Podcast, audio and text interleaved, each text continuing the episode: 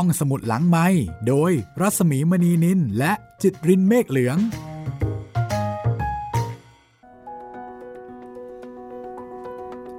สวัสดีค่ะ กลับมาเจอเจอกันอีกครั้งหนึ่งแล้วนะคะ วันนี้มาถึงตอนที่ 4 แล้วค่ะ ตอนที่ 4 ของเรื่องเพื่อใจดวงเดียวกันครับผม ก็กลับมาที่งานเขียนของโคเซลุยส์โอไลโซลา แล้วก็แปลจากภาษาสเปนเป็นภาษาไทย โดยอาจารย์รัศมีกฤษณมิตรค่ะครับ ก็ยังเป็นซีรีส์ชุดวรรณกรรมเยาวชนจากสเปนนะคะ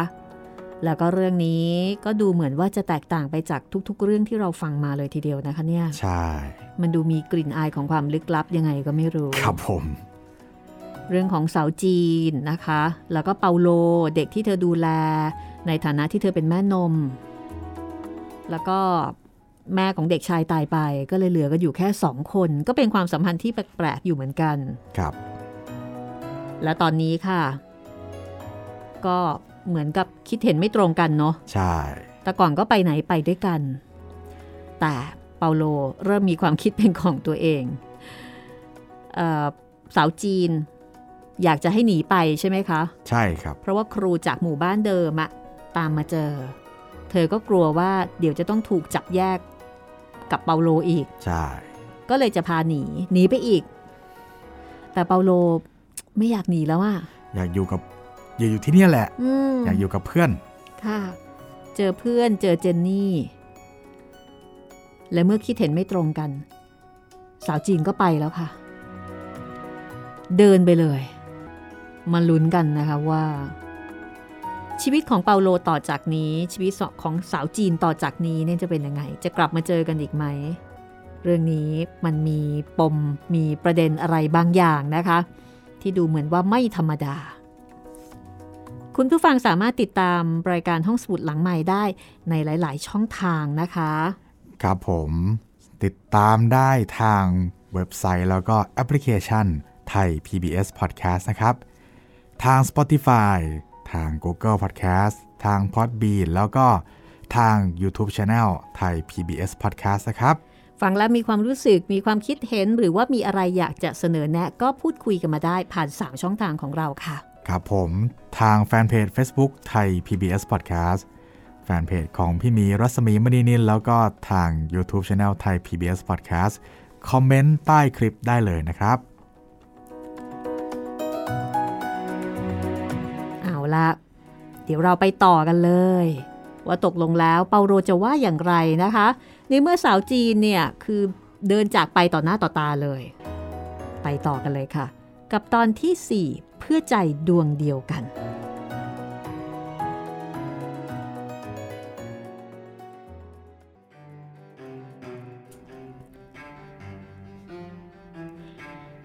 การจากไปของสาวจีนทำให้หัวใจของเปาโลเหมือนถูกบีบรัด และเมื่อรู้ตัวอีกที เด็กชายก็นั่งร้องไห้ ซึ่งเป็นเวลาเดียวกับที่ลูกสาวของซิลเบริโอกลับมา เกิดอะไรขึ้น เธอถามด้วยความตกใจเมื่อเห็นเปาโลนั่งร้องไห้อยู่ไม่มีอะไรหรอกครับ ไม่มีอะไรได้ไงเอ่อเอ่อคือคือว่า สาวจีน ไปแล้วครับ ลูกสาวของซิลเบริโอ ได้ชื่อว่าเป็นคนทึมๆ สิ่งเดียวที่เธอนึกออกก็คืออืมเดี๋ยวก็กลับมา เธอไม่เห็นหรือว่า สาวจีนลืมนกแก้วไว้ เมื่อเปาโลหันไปดูนกแก้วในกรงที่ทำท่าพร้อมจะนอนแล้ว ก็นึกขึ้นได้ว่าสาวจีนอาจไม่มีเขาอยู่เคียงข้างได้ แต่ไม่มีนกแก้วนี่สิ ไม่ได้เลย เพราะมันเป็นเพื่อนที่ดีที่สุดของเธอ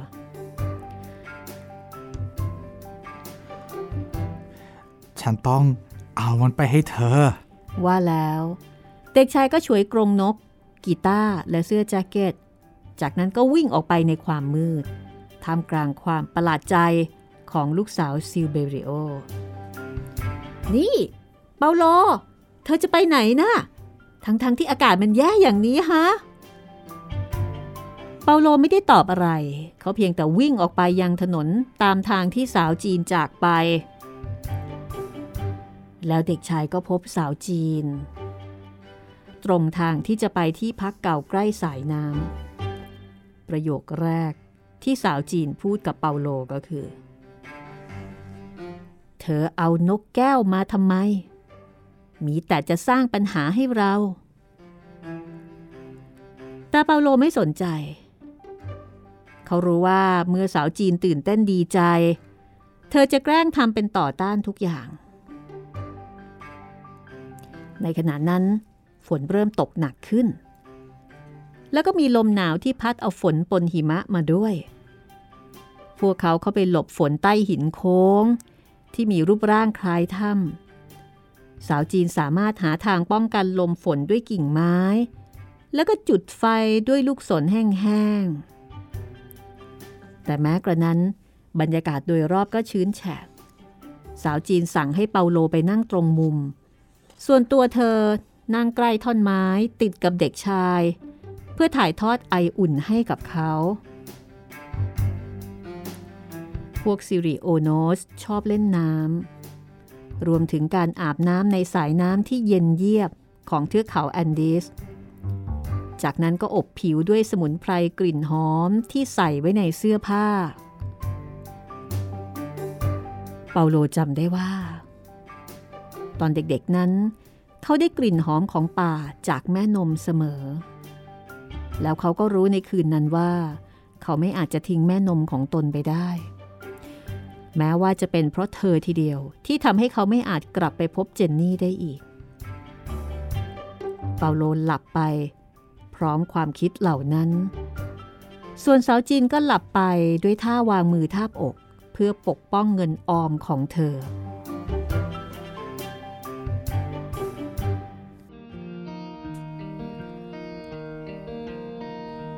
พวกเขาตื่นขึ้น ด้วยแสงแรกของวันที่ท้องฟ้ายังคงปั่นป่วน มีเมฆครึ้มสลับไปมา และฟ้าก็คำรามด้วยสายฝนชุดใหม่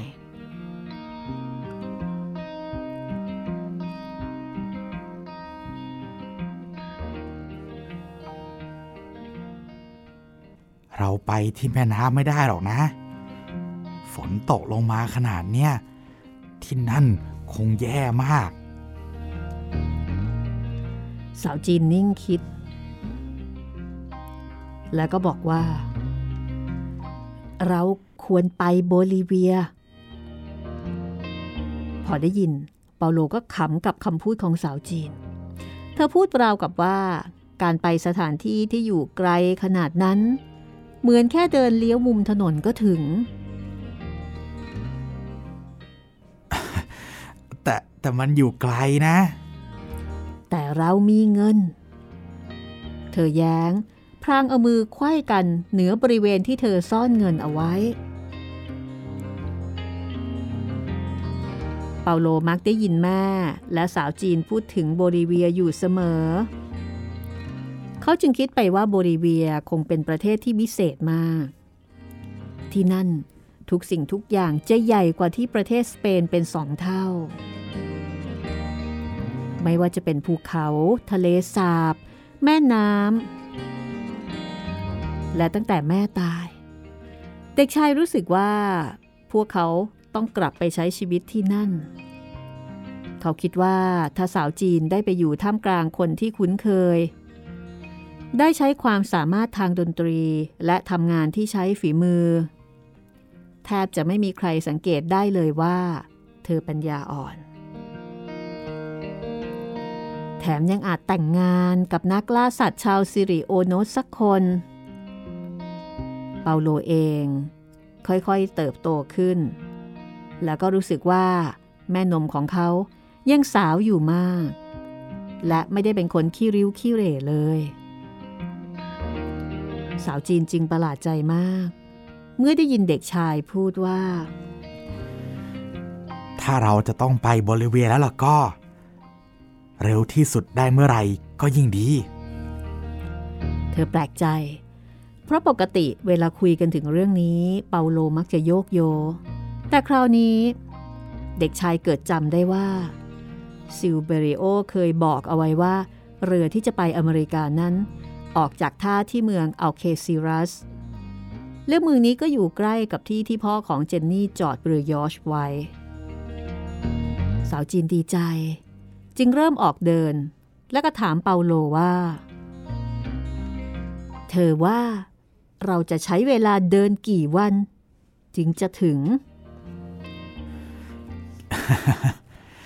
คิดว่า เราจะเดินไปจนถึงเอาเคซิรัสหรอทำไมจะไม่ได้ล่ะ สาวจีนแย้งเขินๆ เพราะรู้สึกว่าเด็กชายจะหัวเราะความไม่รู้เรื่องของเธอ เปาโลก็เลยต้องอธิบายว่า ต้องออกไปถึงถนนใหญ่ แล้วก็นั่งรถไป สิ่งที่เขาไม่ได้บอกก็คือ เขาคิดจะเดินทางผ่านโซโตกรันเดซึ่งเป็นที่ชายฝั่งทะเลที่พ่อเจนนี่จอดเรือยอชเอาไว้ แต่ถ้าเรา กลับไปที่หมู่บ้านอาราดาเลส เราก็ต้องเจอกับครูอาเดโลอีก ก็ได้ก็ได้ก็ได้ เราไปทางอื่น จนกว่าจะถึงถนนใหญ่ก็ได้ และเพื่อจะเลี่ยงการเจอครูธรรมชาติวิทยา พวกเขาจึงต้องตกไปอยู่ในเงื้อมือของโรดริกัน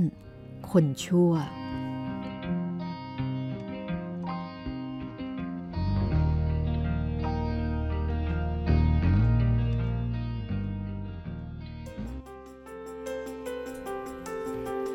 โลดริกันคนชั่ว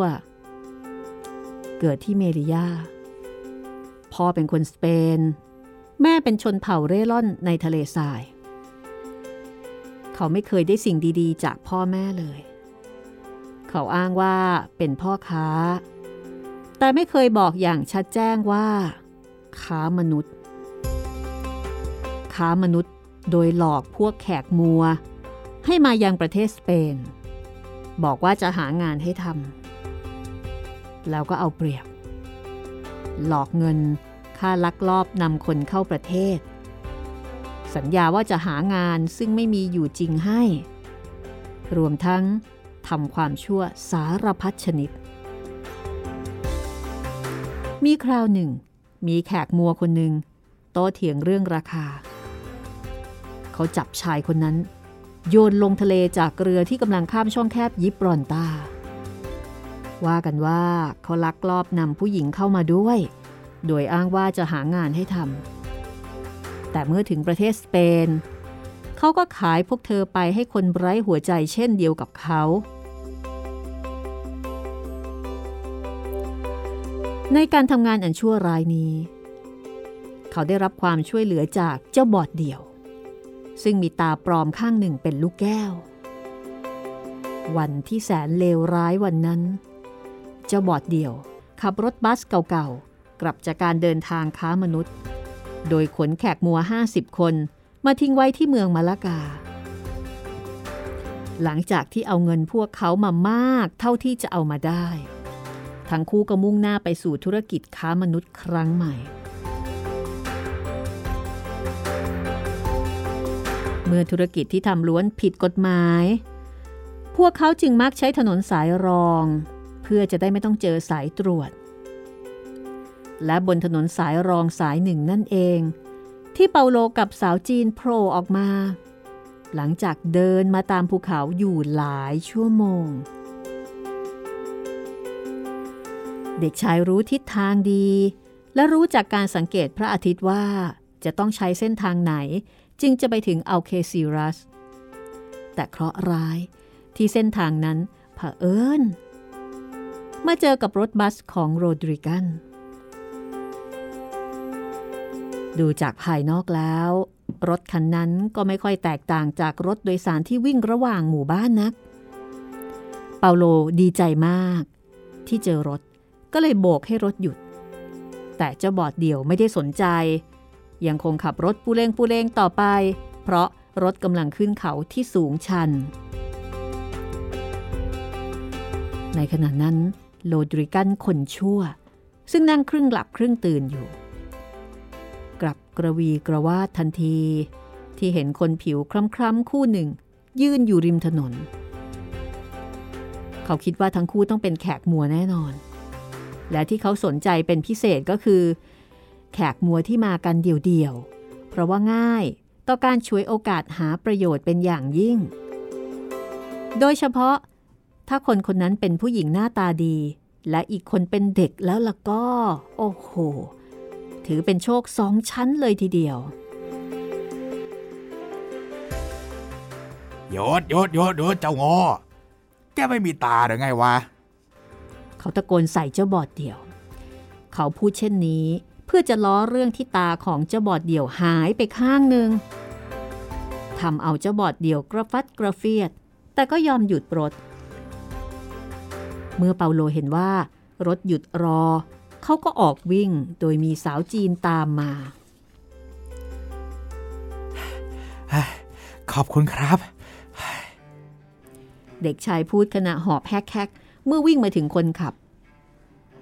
แต่พอเห็นว่ารถว่าง เขาก็เกิดไม่แน่ใจ แล้วก็ไม่กล้าขึ้นรถ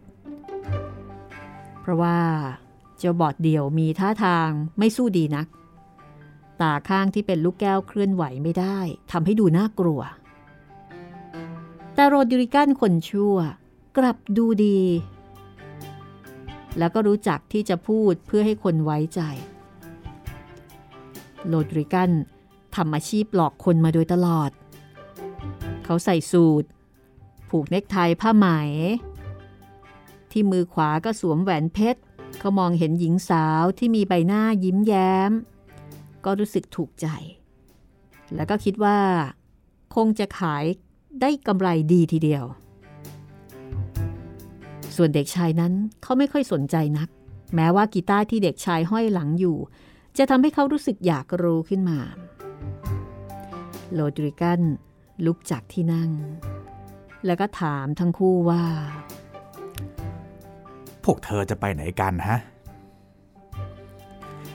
เรากำลังรอรถประจำทางอยู่ครับ เปาโลก็ตอบอย่างระมัดระวัง รถประจำทางบนถนนสายนี้เนี่ยนะ ฉันว่าไม่น่าจะมีรถผ่านมาทางนี้หรอก เมื่อโรดริกันเห็นว่า หญิงสาวยิ้มอยู่ตลอดเวลา คงจำได้นะคะว่า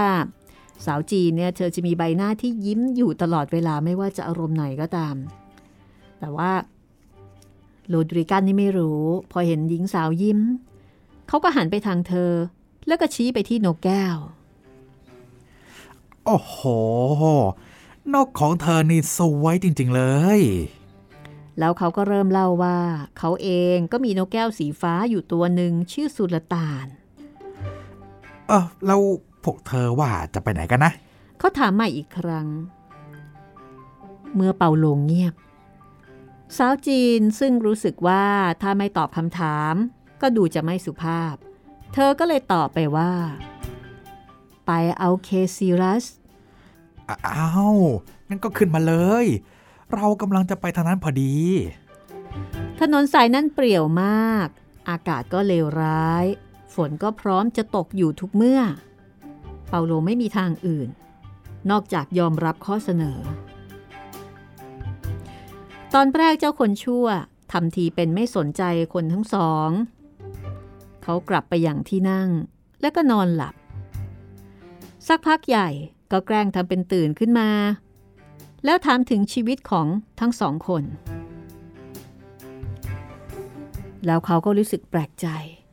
เมื่อรู้ว่าทั้งคู่ไม่ใช่แขกมัว แต่ก็ยังพอใจที่ทั้งคู่เป็นชาวอเมริกาใต้ เพราะรู้ดีว่าทุกคนที่อยู่ห่างบ้านเกิดตัวเองนั้น เขาสามารถแสวงหาผลประโยชน์ก้อนใหญ่ได้จากคนเหล่านี้ และเมื่อถามถึงกีตาร์และเมื่อรู้ว่าทั้งสองเล่นกีตาร์ได้ โลดริกันก็มีท่าทีกระตือรือร้น โอ้ ผมรู้จักที่แห่งหนึ่งนะ ที่เขาจะจ่ายให้พวกเธออย่างงามทีเดียว หากเล่นกีตาร์ได้ จริงไหมไอ้เจ้าบอดเดียว ตอนแรกเขาพูดโดยหันไปมองทางสาวจีน แล้วก็จบลงด้วยการที่พยักพเยิดไปทางเจ้าบอดเดี่ยวจจ้าบอดเดี่ยวมองดูหญิงสาวด้วยหางตา ข้างที่ยังดีอยู่ แล้วก็พูดยิ้มยิ้มแบบมีเลสไนว่า ใช่ ถ้าเล่นกีตาร์และทำอย่างอื่นเป็นนะ เจ้าคนชั่วหัวเราะ เด็กชายเริ่มรู้สึกไม่พอใจ ผู้ชายสองคนนี่ จากเทือกเขามองเห็นเมฆดำทะมึนลอยต่ำลงมาอย่างน่ากลัว บนถนนสายนั้นแทบไม่มีรถผ่านมาเลย พายุฝนพัดกระหน่ำคนขับเริ่มสะบดหยาบคาย มีการถกเถียงกันว่า จะจอดหรือว่าตั้งแคมป์ก่อนดีไหม โลดริกันอยากจะไปต่อ ขณะที่จะบอดเดี่ยวแย้งว่าฝนตกขนาดนี้มันขับต่อไปไม่ได้ เพราะว่ามองไม่เห็นทาง ว่าแล้วรถก็จอด เพราะว่าขณะนั้นเป็นเวลาใกล้เที่ยง พวกเขาจึงตัดสินใจหยุดกินอาหารกลางวัน ถ้าจะพูดให้ถูกก็คือเจะบอดเดี่ยว เอาขวดเหล้าอางุ่นออกมา พร้อมไส้กรอกรมควันชิ้นหนึ่ง แล้วก็มีขนมปังก้อนใหญ่ก้อนหนึ่ง แล้วก็ลงมือกินอาหาร โดยหันหลังให้ทุกคน เจ้าคนชั่ว พยายามยิ้มอย่างเป็นมิตร แล้วก็ยกขาขึ้นถีบก้นเจ้าบอดเดี่ยว พลางกล่าวว่า เฮ้ย แกนี่ช่างไม่มีมารยาทละเสียเลย ชวนสุภาพสตรีกินอาหารโดยสิว่า สถานการณ์ตอนนั้นดูสับสนงงงวยเป็นอย่างยิ่ง แต่ดูเหมือนมีแวบหนึ่งที่เจ้าบอดเดี่ยวเตรียมพร้อมที่จะเผชิญหน้ากับเจ้าคนชั่ว มากกว่าที่จะยอมแบ่งอาหารของตน ถึงจุดที่ว่า เจ้าคนชั่วลุกขึ้นจากที่นั่ง ด้วยท่าทีคุกคามข่มขู่ แต่ว่า สาวจีนได้รับการอบรมมารยาทการรับประทานอาหารมาจากแม่ของเปาโล จึงชวนทั้งสองกินอาหารที่ตนเอามาด้วย แม้ว่าจะเร่งรีบปานใด ตอนออกมาจากบ้าน สาวจีนก็ไม่ลืมที่จะหยิบไส้กรอกรมควันติดมา รวมทั้งอาหารกระป๋องแล้วก็ขนมอีกถุงหนึ่ง เห็นเช่นนั้นแล้วเจะบอดเดียวจึงยอมหันมา แล้วก็คว้าสิ่งที่สาวจีนเสนอให้ สวาปามมันเข้าไปทันที เจ้าคนชั่วตามมาติดๆ เอาขวดที่มีน้ำสีเหลือง ซึ่งน่าจะเป็นวิสกี้ออกมาอีกขวด โดยไม่ยอมให้เจะบอดเดี่ยวดื่ม แต่กลับขยันขยอให้สาวจีนดื่ม ความสับสนทวีขึ้นทุกขณะ เปาโลเองก็กิน แต่มันเหมือนมีก้อนอะไรจุกอยู่ที่คอหอย แล้วก็เกือบหายใจไม่ออก เมื่อเห็นเจ้าคนชั่ว มานั่งใกล้สาวจีน เอาแขนพาดไหล่เธอ และพยายามบังคับให้เธอดื่มเจ้าโรดดิกันคนชั่วนั้น มีลักษณะท่าทางที่ดูดี อายุกลางคน เมื่อยิ้มจะเห็นฟันทองหลายซี่ที่ดูเหมือนเจ้าตัวจะภาคภูมิใจ และรู้สึกสนุกสนานเฮฮาหลังจากดื่มวิสกี้เข้าไป เขาไม่สนใจว่าฝนจะตกอย่างไม่ลืมหูลืมตา ยิ่งกว่านั้นเมื่อฝนตกหนักขึ้นไปอีก เขาก็อุทานอย่างมีเลสไนว่า แม้สถานการณ์จะแย่นะ แต่เราก็ยังยิ้มสู้ได้นี่นะ เอาแม่สาวน้อย เล่นกีตาร์หน่อยสิ แม้สาวจีนจะดูสงบนิ่ง แต่เธอก็แอบมองเปาโลด้วยสายตาที่บ่งบอกความทุกข์ใจ เราวกับจะขอความเห็น ซึ่งเด็กชายรู้จักดี แต่เปาโลก็ไม่รู้ว่าจะแนะนำสาวจีนอย่างไร เพราะคิดไม่ออกเหมือนกัน ว่าพวกตนจะออกจากสถานการณ์ยุ่งเหยิงนี้ไปได้อย่างไรกัน รถจอดอยู่ข้างถนนบนทางไปอีกหมู่บ้านหนึ่ง แถวนั้นไม่มีสัญญาณใด ๆ ว่าจะมีสิ่งมีชีวิตอื่นเลย และที่เลวร้ายที่สุดก็คือ ขณะที่เจ้าคนชั่วเคลื่อนไหวไปมาเปาโลสังเกตเห็นด้ามปืน โผล่ออกมาจากกระเป๋าเสื้อใต้รักแร้ นั่นทำให้เด็กชาย รู้สึกกลัวจับใจ ตอนนั้นเองที่เจ้าคนชั่ว ยื่นมือเลยไหล่สาวจีนออกมามากเกินไป สาวจีนจึงปกป้องตัวเอง โดยเอาแขนไขว้ไว้ที่อก ซึ่งเป็นที่ที่เธอชอบแอบเก็บเงินไว้ เจ้าคนชั่วซึ่งเริ่มเมา หัวเราะ เพราะคิดว่าสาวจีนคงประมาณว่ากำลังเขินอาย แต่เจ้าบอด ซึ่งสำหรับเรื่องเร็วๆ แล้วเราก็ดูเหมือนว่ามันจะมีสี่ตาเลยทีเดียว เจ้าบอดร้องตะโกนว่า แม่นั่น แอบอะไรไว้ที่ตรงนั้นแน่นอน เจ้าคนชั่วเปลี่ยนสีหน้าใหม่ทันที นี่ไม่ใช่ครั้งแรกที่เจะบอดพูดถูกในเรื่องเร็วๆแบบนี้ แล้วก็ไม่ใช่ครั้งแรกที่พบว่า แขกมัว ผู้หญิงที่พวกมันพบเจอ มักจะแอบเพชรเม็ดเล็ก ๆ ไว้ที่ซ่อนตรงนั้น โดยความมั่นใจว่าตัวเองสูงใหญ่แข็งแรง จึงคว้าข้อมือทั้งสองของหญิงสาว หวังจะยกแขนของเธอออก แต่ความกลัวของสาวจีนแปรเปลี่ยนเป็นความโกรธ เมื่อรู้ว่าพวกนั้นจะมาเอาเงินของเธอไป ไม่เพียงแต่เธอจะหลบจากผู้จู่โจมได้ แต่เธอยังมีแรงผลักเขาออกไปไกล พลังที่สาวจีนแสดงออกทำให้เปาโลหายมึนงง แล้วก็ร้องสั่งสาวจีน หนีเร็วราวกับว่า อันตรายทำให้สมองเด็กชายแหลมคมขึ้น เปาโลพุ่งตัวไปที่ประตูรถ โดยไม่ลังเล ดึงประตูเปิด แล้วก็พุ่งตัวออกไปทันที เขารู้สึกว่าสาวจีนตามติดมา จึงร้องตะโกนให้กำลังใจว่า พุ่งไปที่ก้อนหินเลย แล้วเธอก็พุ่งไปยังโขดหิน เพราะคาดว่าการหนีไปทางนั้นน่าจะง่ายกว่า แต่เจ้าบอดเดียวจับชายกระโปรงของสาวจีนได้ และทั้งคู่ก็หกล้มลงบนพื้น สาวจีนสู้ยิบตา เพราะเธอไม่มีวันจะยอมให้ใครมาเอาเงินออมทั้งหมดที่เธอได้มาอย่างยากลำบากไปแน่ สักพักหนึ่ง เจ้าคนชั่วก็เข้ามาร่วม เปาโลเห็นเขาหยิบปืนออกมา จึงตะโกนร้องขอความช่วยเหลือแล้วก็บอกสาวจีนว่า สาวจีน วิ่ง วิ่ง วิ่งเร็ว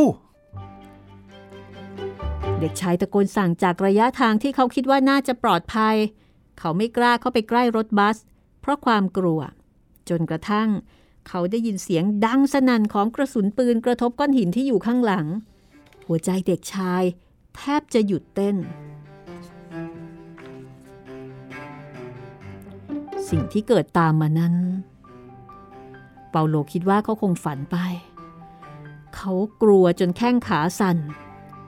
ก้าวขาไม่ออก แต่ปรากฏว่า ตัวเองกำลังเดินอยู่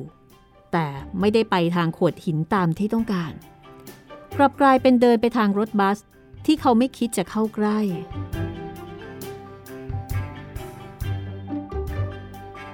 เด็กชายคิดว่า เขาได้ยินเสียงร้องของสาวจีน และได้ยินเสียงสะบดของเจ้าบอดเดี่ยว เขาก้มตัวลงยกหินก้อนกลมขนาดใหญ่ แล้วก็ทุ่มลงบนหลังของเจ้าบอดเดี่ยว พร้อมกับทุบตีอย่างสิ้นหวัง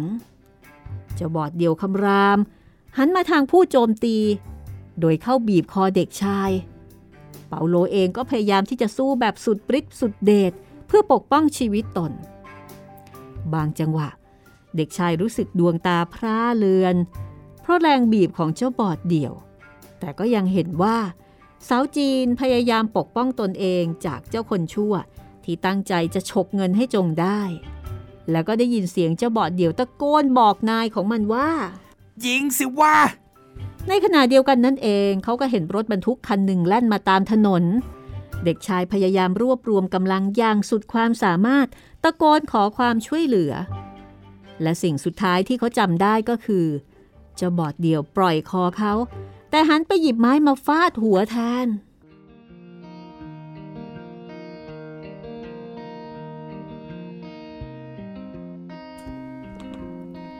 เมื่อฟื้นขึ้นมา เด็กชายไม่รู้ว่าตนอยู่ที่ไหน จริงๆแล้วก็คือที่เดิมนั่นแหละ โชคดีที่ผู้คนซึ่งรายล้อมตัวเขาอยู่ ไม่ใช่เจ้าคนชั่วหรือว่าเจ้าบอดเดียว ตอนนี้เปาโลรู้สึกปวดหัวมาก อย่าขยับนะชายคนหนึ่งพูดขึ้น เขาคือคนขับรถบรรทุกนั่นเอง หญิงชาวบ้านคนหนึ่ง เอาผ้ามาพันรอบหน้าผากเด็กชายไว้ ปากเขาแห้งแตกแล้วก็มีเลือดกรัง สมองเขายังคงไม่ทำงาน จนกระทั่งได้ยินเสียงคร่ำครวญมาจากทางด้านขวา เป็นเสียงของสาวจีน เปาโล เราถูกขโมยไปหมดเลย หมดกัน หมดทุกอย่าง เขาอยากจะหันหน้า แต่ก็ทำไม่ได้ เพราะว่ายังเจ็บศีรษะอยู่ คนขับรถบรรทุกก็เลยเอ่ยขึ้นว่า วกคุณน่ะควรจะขอบคุณพระเจ้าที่มีชีวิตรอดมาได้นะ จากนั้นรถพยาบาลก็มาถึง ตามด้วยกองกำลังตำรวจ สาวจีนได้แต่คร่ำครวญซ้ำไปซ้ำมาว่า เธอถูกขโมยไปสิ้นทุกสิ่งอย่าง ไม่ว่าใครที่ได้ยิน ต้องรู้สึกเวทนาและสงสารเธอ ยกเว้นเปาโล ซึ่งในสมองยังได้ยินเสียงปืนลั่น ซึ่งเขากลัวมาก ว่าลูกปืนจะวิ่งเข้าใส่แม่นมของเขา ดังนั้นเมื่อได้ยินเธอร้องรำพันถึงเงินที่หายไป เด็กชายจึงรู้สึกโล่งอก อย่างน้อยก็ปลอดภัยล่ะ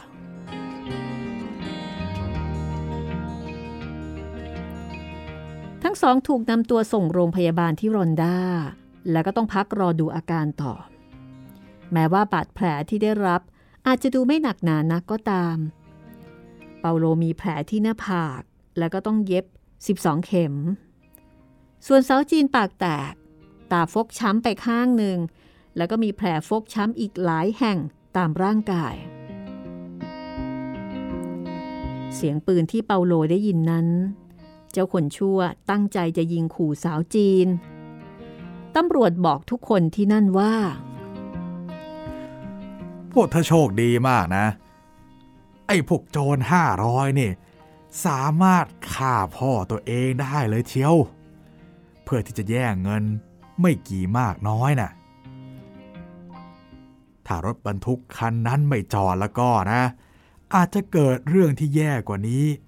กับคุณแน่นอน มีคนอธิบายให้เปาโลกับสาวจีนฟังในภายหลังว่า คนขับรถบรรทุก ได้ยินเสียงร้องขอความช่วยเหลือของเปาโล จึงหยุดรถแล้วก็ลงมา เจ้าคนชั่วซึ่งตามมาแย่งชิงเงินจากสาวจีนได้สำเร็จ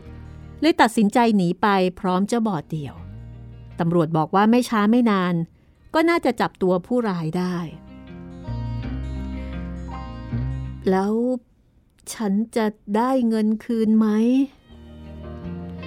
สาวจีนถามด้วยความโศกเศร้า นายตำรวจสั่นศีรษะพรางบอกว่า โอ้ยากมากครับ ผมไม่อยากโกหกด้วยการให้ความหวังคุณนะ ถึงตอนนี้พวกมันคงจะอยู่ที่แอฟริกาแล้วล่ะครับอ๋อดูเหมือนว่าจะมีผู้ชายคนหนึ่งเนี่ยตามหาพวกคุณอยู่นะ บอกว่าเป็นเพื่อน เขาคอยอยู่ข้างนอกนะครับ ปรากฏว่า ชายคนนั้นก็คือ ครูอเดโลนั่นเองเคราะกรรมที่เกิดกับทั้งสองนั้น ไม่นาน ก็รู้กันไปทั่วหมู่บ้านอาราดาเลส ครูซึ่งยังคงอยู่ที่หมู่บ้านนั้น เพื่อรอฟังข่าวทั้งคู่ที่หายไป จึงรีบรุดมาที่โรงพยาบาลในทันที และสาวจีนซึ่งนอนพักอยู่บนเตียง ไม่มีเวลาพอที่จะตั้งต้นหนีใหม่อีกครั้ง บวกกับเงินที่เธอตั้งใจจะซื้อตั๋วเดินทางไปโบลิเวียถูกขโมยไป เธอจึงหมดอะไร ไม่อยากทำอะไรอีก คือไม่มีเงินอะไรแล้ว ตอนนี้ทำอะไรก็ไม่ได้ ครูก็เลยถามสาวจีนว่าทำไมเธอคิดจะหนีฉันล่ะ สาวจีนตอบอย่างจำนนและจริงใจว่า ก็เพราะว่า คุณจะได้ไม่แยกเปาโลไปจากฉันไงล่ะ สาวจีนที่น่าสงสาร เศร้าเสียจนรอยยิ้มหายไปจากใบหน้าของเธอ บางที่อาจจะเป็นเพราะเหตุนี้ครูจึงรู้สึกว่า สาวจีนสวยกว่าที่เคย แม้ว่าปากจะแตกและตาจะฟกช้ำดำเขียวก็ตาม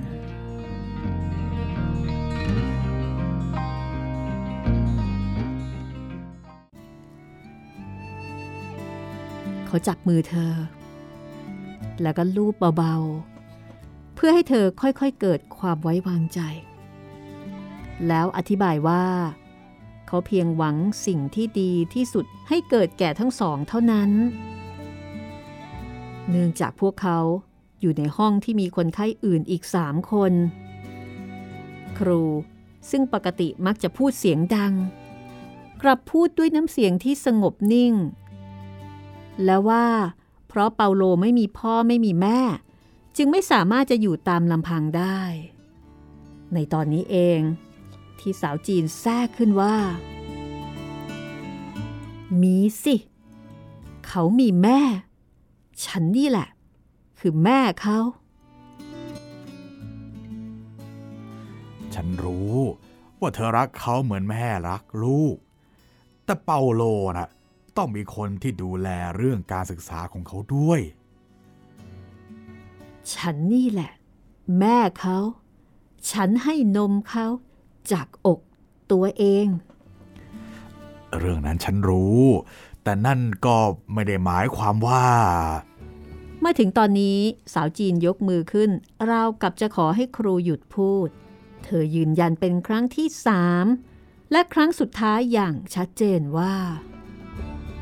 ฉันเป็นแม่เขา เพราะเขาเกิดมาจากฉัน ครูได้ฟังก็ถึงกับตกตะลึง ได้แต่พึมพำถามไปว่าเอ่อแล้วแล้วแล้วแล้วสุภาพสตรีผู้เลอโฉมคนนั้นล่ะ นั่นก็เป็นแม่เปาโลเหมือนกัน เพราะเธอเป็นคนให้ชื่อ และคงจะให้สมบัติทั้งหมดของเธอ ถ้ามันไม่หมดไปเสียก่อนเอ่อแล้วเปาโลรู้ไหมเนี่ย สาวจีนสั่นศีรษะปฏิเสธ ฉันพูดมากกว่านี้ไม่ได้แล้ว ฉันเหนื่อยค่ะ ครูเกิดความรู้สึกท่วมท้นหัวใจ เป็นความรู้สึกที่ครู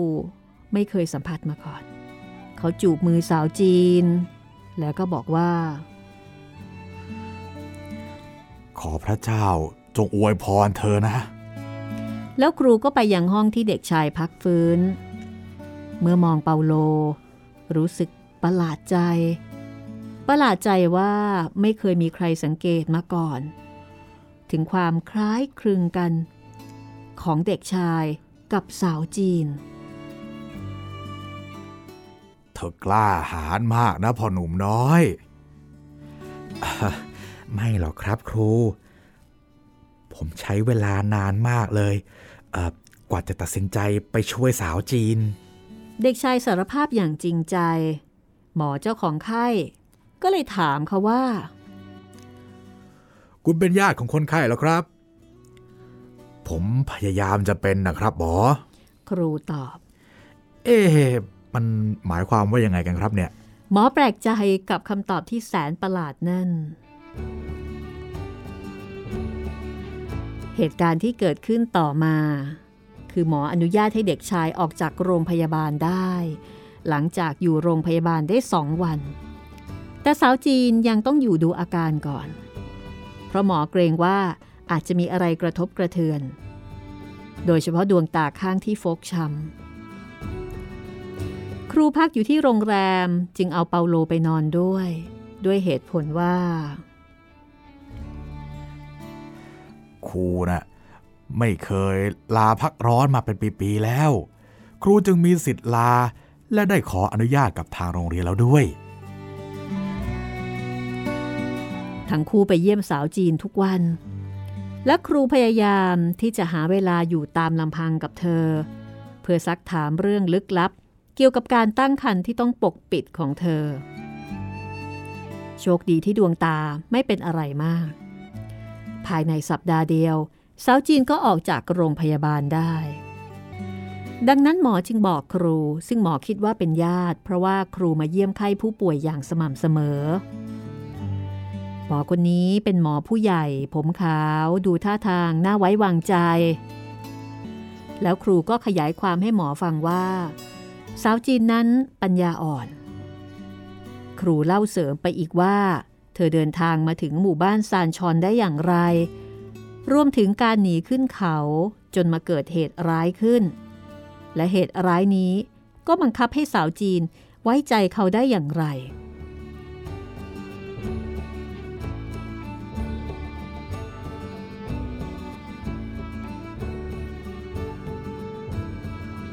ดูเหมือนว่า ตอนที่สาวจีนเป็นสาวรุ่น เธอถูกผู้ชายล่วงเกิน แล้วตั้งท้องด้วยความอับอายทำให้เธอต้องออกมาจากชนเผ่าซิริโอโนสของเธอ และรอนแรมไปเรื่อย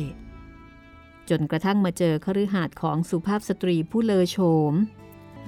ด้วยความโชคดีที่สุภาพสตรีผู้นั้นทั้งรูปสวย แล้วก็รวยน้ำใจ เธอจึงรับเด็กชายมาเป็นลูก แต่ด้วยเหตุใดไม่ทราบ ในที่สุดเธอก็หมดเนื้อหมดตัว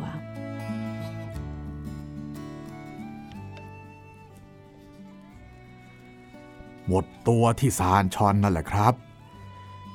และชาวบ้านทุกคนก็แปลกใจมาก ที่เห็นสาวจีนทำงานเลี้ยงชีพเจ้านาย ตอนนี้ เราเข้าใจได้แล้ว เธอคงเป็นหนี้ชีวิตเจ้านายนั่นเอง หมอคงจะเข้าใจวัฒนธรรมของประเทศเหล่านั้นว่า จะเกิดอะไรขึ้น หากแม่ที่ยังสาวและไม่ได้แต่งงานกลับมีลูกขึ้นมา หมอพยักหน้ารับอย่างสุภาพ และเนื่องจากหมอเป็นคนยุ่งมาก ก็เลยถามไปตรงๆว่า แล้วคุณเล่าเรื่องทั้งหมดนี้ให้ผมฟัง เพราะมีอะไรจะให้ช่วยหรือเปล่าครับ เออหมอช่วยบอกผมตรงๆเลยนะครับว่า ผู้หญิงคนนี้จะทำหน้าที่เป็นแม่คนได้ไหมครับ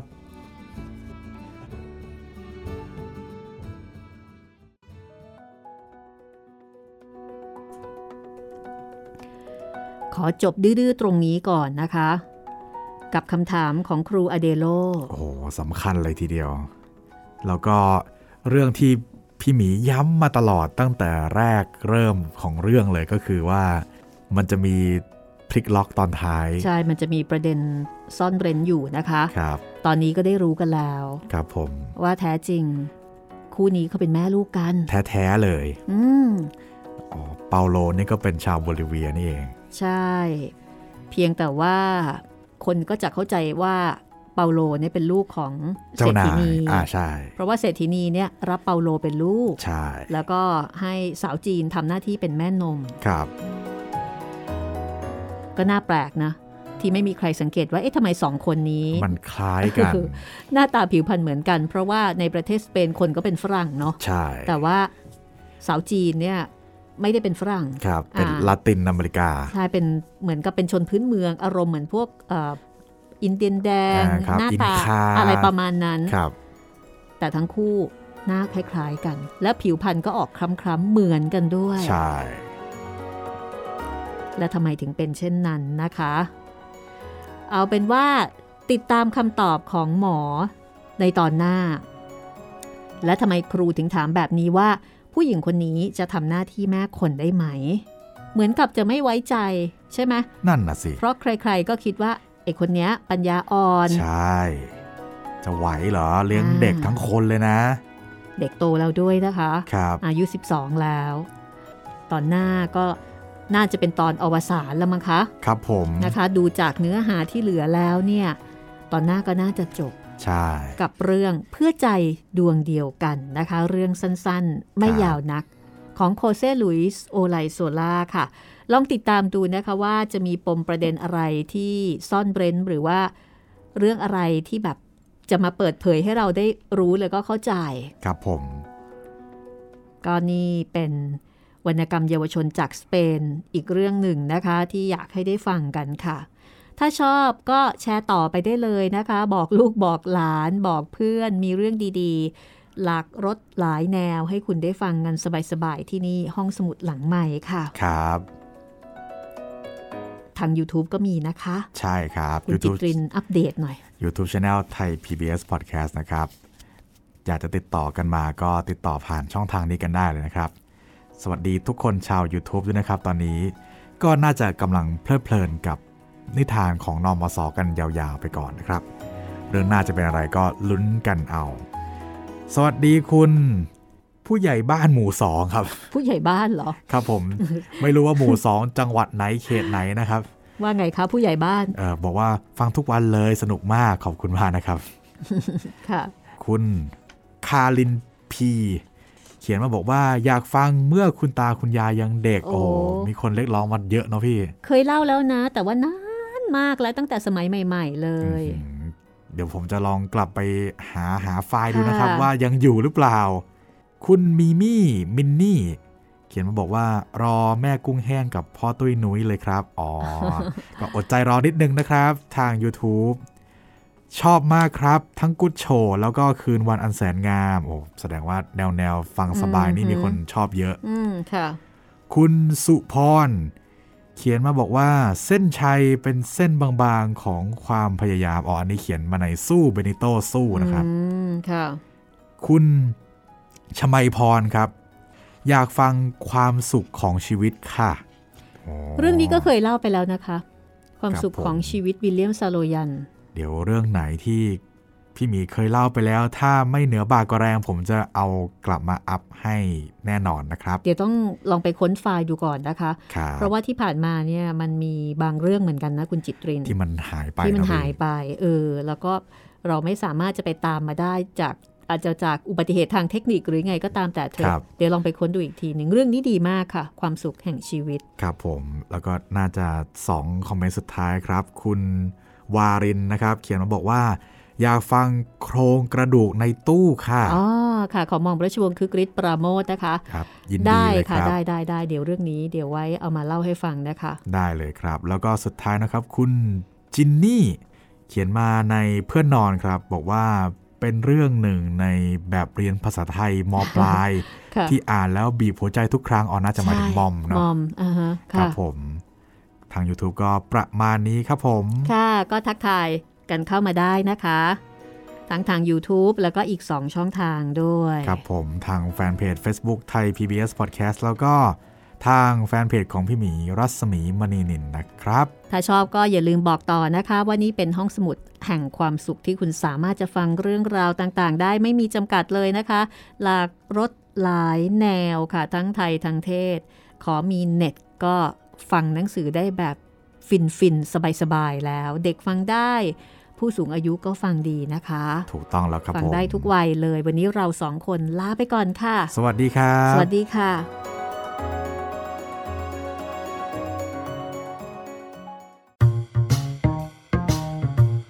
ห้องสมุดหลังไม้โดยรัศมีมณีนินและจิตรินเมฆเหลือง